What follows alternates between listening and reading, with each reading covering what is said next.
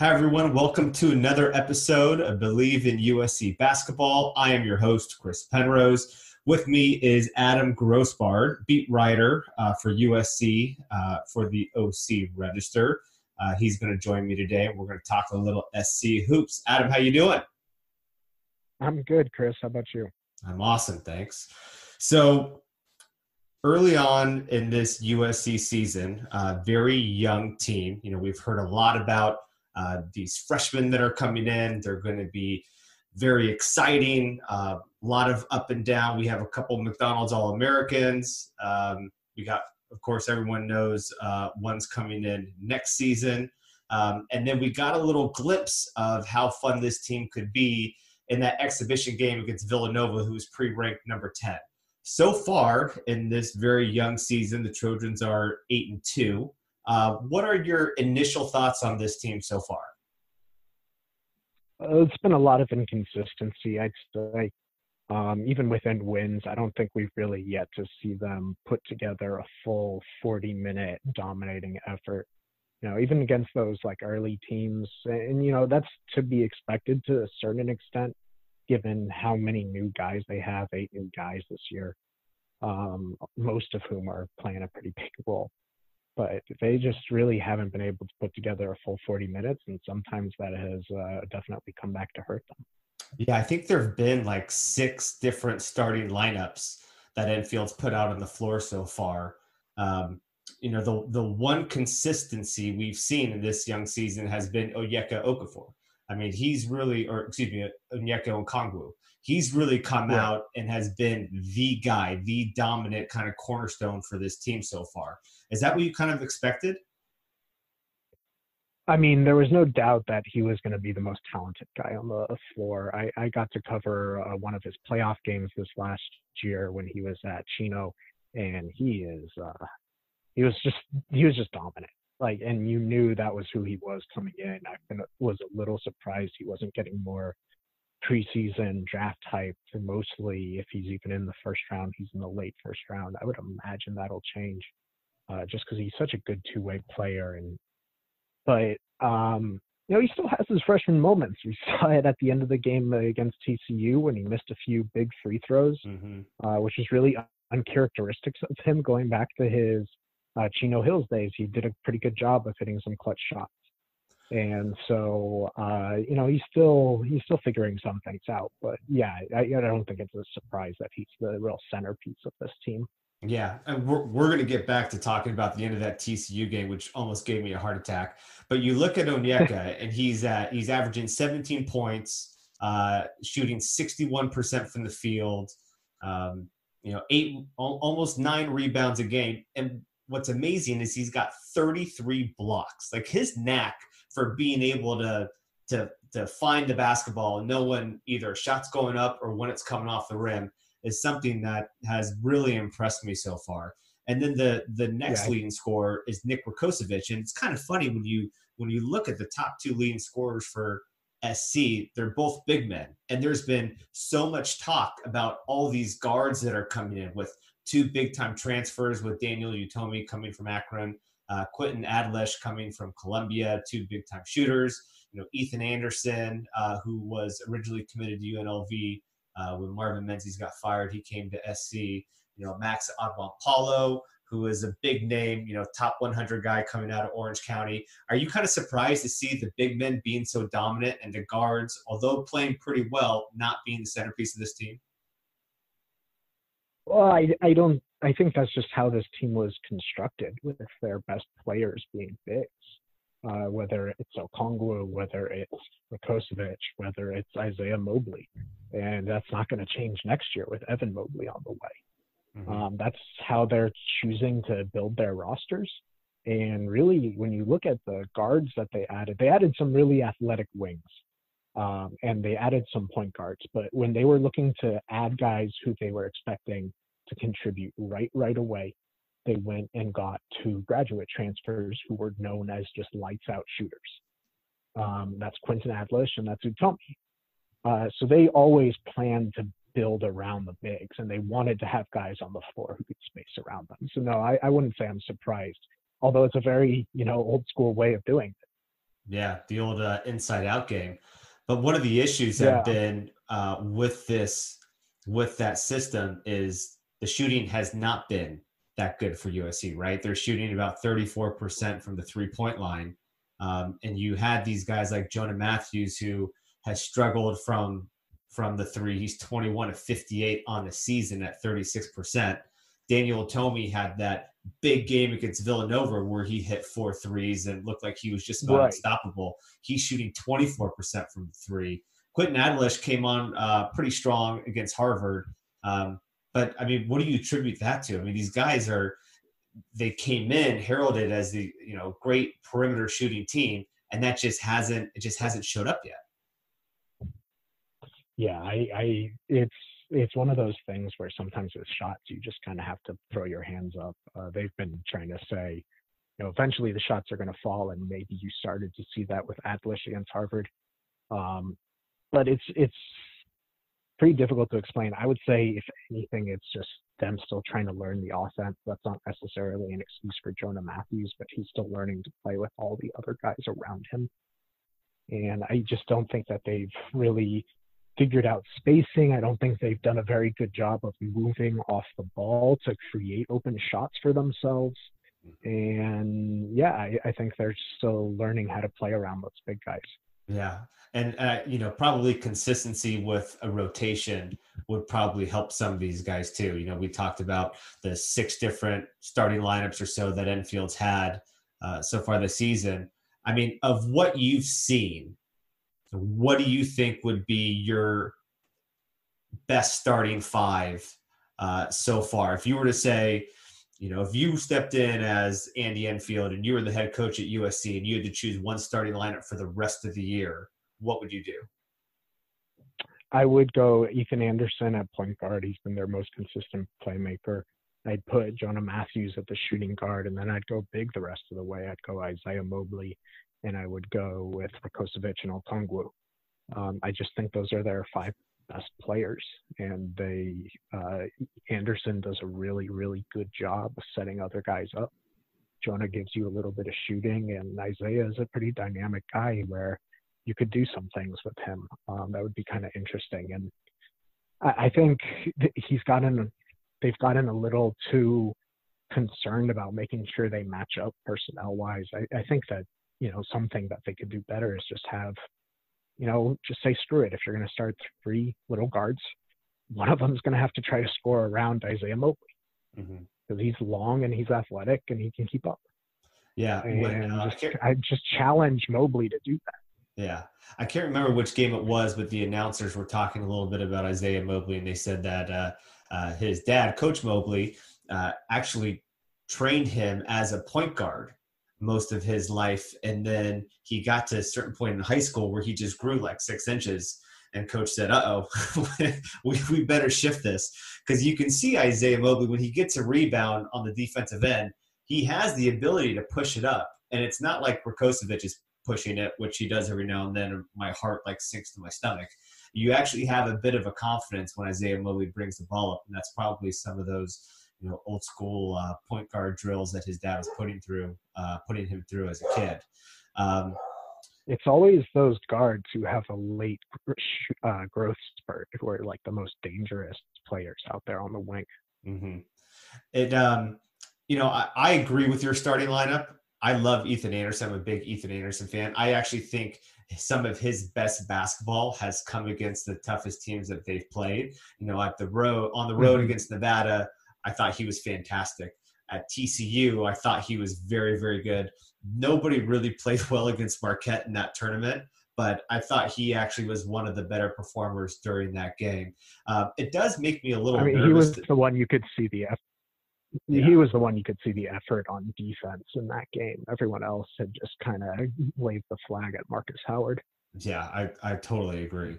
Um, Elijah Weaver makes me a little nervous when he doesn't start. Um, and the only reason why I say that is, you know, and I had this same kind of concern last year with Derryck Thornton that he will get into his own head. You know, Elijah Weaver was a guy that sure. he came in as a freshman and he knew he was going to be the backup point guard, but he was pushing Derryck Thornton.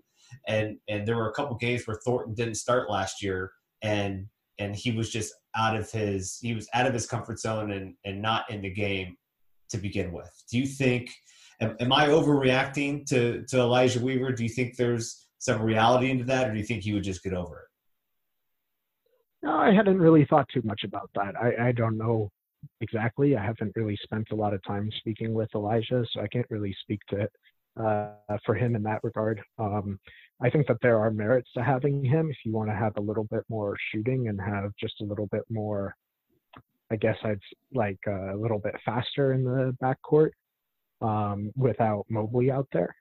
But I, I, I, still think I would go with the length and with Ethan and Jonah. Yeah. And of the, so they've gone about 10 guys deep so far this year. You know, Charles O'Bannon Jr., unfortunately, the guy's hurt again just breaks my heart because he's such a good kid and he just the poor guy just cannot stay healthy. But you look at this roster, they go 10 deep, and you got to think that once the Pac 12 season starts, Enfield's going to cut that to about eight. Is that what you kind of see? And, and, and if you see that, what are, who are the two guys that kind of get left out, do you think? Whew, that's a good question. Um, I, I mean, I could see that. That typically is what happens when you start getting to conference play and the wins really start to matter, um, or more than you know the big games in non-conference, anyways. Um, I, would imagine that it would probably be a freshman or two. Uh, that's typically what happens is that they start to lose some playing time later in the um, season. Maybe Max, maybe Kyle. Um, I, I still think though that Andy really likes those two and doesn't want to mm-hmm. have them lose playing time. So it would be a tough decision if they had to cut it down. Um, I, I think the biggest thing though would just be to stick to a rotation, no matter the number of guys. Just trying to figure out exactly how all of these guys fit together, and I think it's still a work in progress. Yeah, I totally agree. And you know, I think one of the biggest issues that Enfield has is you only have one ball in the court because so many guys can yeah. score. There's so many so many different ways that team could be dangerous, but you know you you only have five guys on the court at once and one ball on the floor, and uh, and you know the coaching staff's going to have to figure that out. Um, so yeah, let's talk I would a little just bit. Say that they've started. No, go ahead. I was just going to say let, us talk a little bit about the the tournament in Orlando that SC just uh, hmm. that that they just finished, um, and then we'll talk about the TCU game. But you know, I thought coming off of that Temple game at the Galen Center, I thought that you know we really saw, you know, for lack of better words, a toughness issue uh, with that SC team, um, and and I think it kind of reared its ugly head in the first two games. Um, you know, I thought I thought Fairfield uh, was completely uh, overmatched by SC, and they continued to hang in the game for a long period of time. Uh, Marquette, I feel like you know, Howard started to get it going and our defense just kind of wilted. Um, I thought we came back a little bit against Harvard. Harvard's a good team. Um, I thought offensively we played pretty well and uh, we, we got a little bit tougher on defense. But I mean, are, are, you kind of seeing that issue too with defensive toughness? Is that is that something that that's happening or, or am I imagining it? Oh, I, I think that they have struggled against more physical teams. Um, you definitely saw that against Temple, where they struggled to take a hit um, down in the post and just would kind of let the bigger Temple players, not even like bigger in terms of size, but just more physical, stronger down there, uh, really, you know, take it to them at the rim. And I, I, I thought Fairfield, yeah, it wasn't their it's you know it comes back to just not playing a full 40 minute game more than anything um, just those inconsistencies we were talking about. Uh, Marquette was just, it just felt like they gave up. Mm-hmm. Um, they just really just stopped playing defense. And um, Andy explained it as he felt like it was the offense that led to the poor defense because they were taking very quick, poor, uh, poorly thought out shots and uh, then just weren't getting back on in transition. And Marquette really punished them for it. And my goodness, I not that often you see a 50 burger on you in a college basketball game, but there it was from Markus. Mm-hmm. Um, but I, I think the they the one thing that they have done is after both losses they have bounced back and won their next game. They haven't let anything spiral. Um, they haven't let a bad performance like get in their head before the next game. And so I think that's been encouraging because to bounce back and beat Harvard after two days of thinking about that Marquette loss, just in Orlando, nothing to do but think about, man, that was embarrassing. And to go out and beat Harvard, you know, the Ivy Leagues, they have some really, they, the top Ivy League teams can hang with almost anyone in the country, um, you know, in a, in a, the right setting. So to go out and beat Harvard the way they did, I thought that was pretty encouraging. And to go get a road win at TCU was even more so. Yeah. Even though they uh, almost let that one slip. I know. And it's, uh, you know, I think they were up by like 16, 17 at one point um, in that second half. And as soon as you think that the game's in control, you know, that TCU team, who's a good team, you know, let's give Jamie Dixon and his team credit. They're they're a pretty solid team, um, but they just they shouldn't have they shouldn't have been in uh, in the game at the end there. And you know, I think free throws. Uh, what was it? Two front ends of one on ones that SC yes. couldn't convert, and then turnovers. Mm-hmm. One by Jonah, one by Okongwu. Um, turnovers, and then Okongwu missed two free throws back to back. So that was four free throws that really felt more like six because it was the two front ends too. And uh, conversely, I thought even there were the turnovers, and that was bad. But the amount of times that USC just made silly fouls against TCU, and they made I think six out of seven from the line. So the free throws on both ends of the court were really bad for USC. Yeah, and the, the free throws have been kind of an issue all year long, right? The team right now shooting 66% mm. for the free throw line. And I mean, you and I have talked about this in the past. It seems like they make their free throws when it doesn't really matter and they're up by 18 against a Florida A&M or a South Dakota State. And then when it gets to be crunch time a little bit, uh, they're not falling. And that could be a little bit of immaturity on some of the young guys' parts, but you would expect someone like Jonah Mathews, who's a senior, to step up and sink those two free throws to, to continue to, to put the game out of out of place.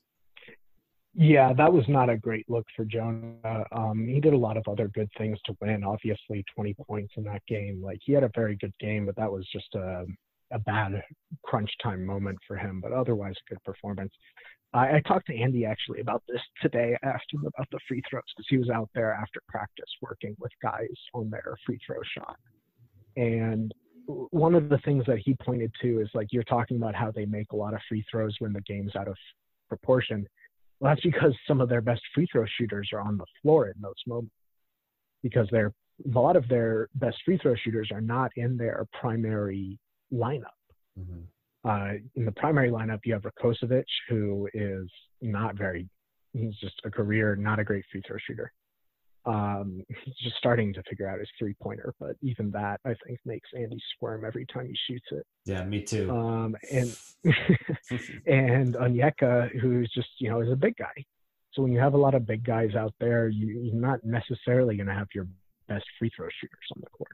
Yeah, uh, which I thought was an interesting point, but yeah, I'm just looking at these stats here.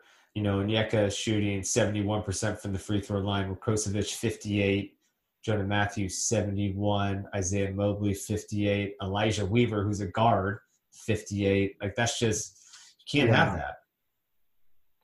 Yeah, it's it's been pretty bad. I think they've I looked it up today. They missed 78 free throws in their first 10 games, mm. which is kind of stunning um, and they are like 250 or something in the 250 260 range nationally in terms of uh, lowest free throw percentage. Hmm. so they are it's been a serious issue. They're dead last in the conference. Um, they're definitely working on it though. I saw them in practice today andy andy himself working one-on-one with a couple of guys on their free throws. Well that's encouraging to hear. That's what that that would be nice that would be nice. Well, uh, last thing before before we uh, before we close up shop here. So three more games until the Pac-12 season start. Uh, SC plays Long Beach State on Sunday. Um, they're like mm-hmm. three and six or three and seven right now. Uh, that should be a win. Uh, the big one, which I'm really excited for, is LSU. This is a marquee game for USC that when the tournament selection committee, when they're looking back, this is a big time uh, opportunity for USC to get a marquee win against a team that's going to be going to be you know one of the top probably three or four in the SEC. What do you see um, happening in that game on December 21st at Staples Center? Oh man, with all this USC coaching search and just going through these last couple games, I have not had the ability to look more than two days down the line. So I have not looked paid too close of attention to LSU. I do agree though, that is a really big game for USC's resume. They have to go in there thinking we need to win this game. And I know every team goes into every game feeling like you got to win, but there should be a definite sense of urgency in how they play in that game. They can't have another Marquette performance. Um, you know, they've got a couple of good wins. Road win at Nevada is good, and a road win at TCU is good. And Harvard, you know, it's not elite, but it's still respectable. Like mm-hmm. people will notice that. But LSU is really their chance to get a really good non-conference win because they missed out on that with Temple. They definitely missed out on that with Marquette, which in turn made it so that they didn't get the chance to play Maryland in that mm-hmm. tournament. So they really need uh, a good performance against LSU, but they also can't overlook Long Beach State because Long Beach State is the um, you know cross county team who doesn't get the attention like USC, and uh, they almost stole one from UCLA earlier this season. So they're going to come in very, very motivated for this game, and uh, you know USC can't overlook how important it is to their opponent who's coming in. Yeah, totally agree. As as Coach Floyd used to say uh, back when I played, you know, when you play against the Long Beach State or the Cal State Northridges or the Cal State Fullertons uh, or UC Santa Barbara, was like those are the guys that grew up wanting to go to USC and UCLA. So they have something to prove when they come into your come into your house, they want to they want to beat you and they want to smack you around. So I agree. SC can't can't look past that. Uh, well, Adam, thank you so much for the time. Uh, loved having you on the show. Love to have you back again. Um, I appreciate it. And uh, for everyone listening, uh, thank you and fight on.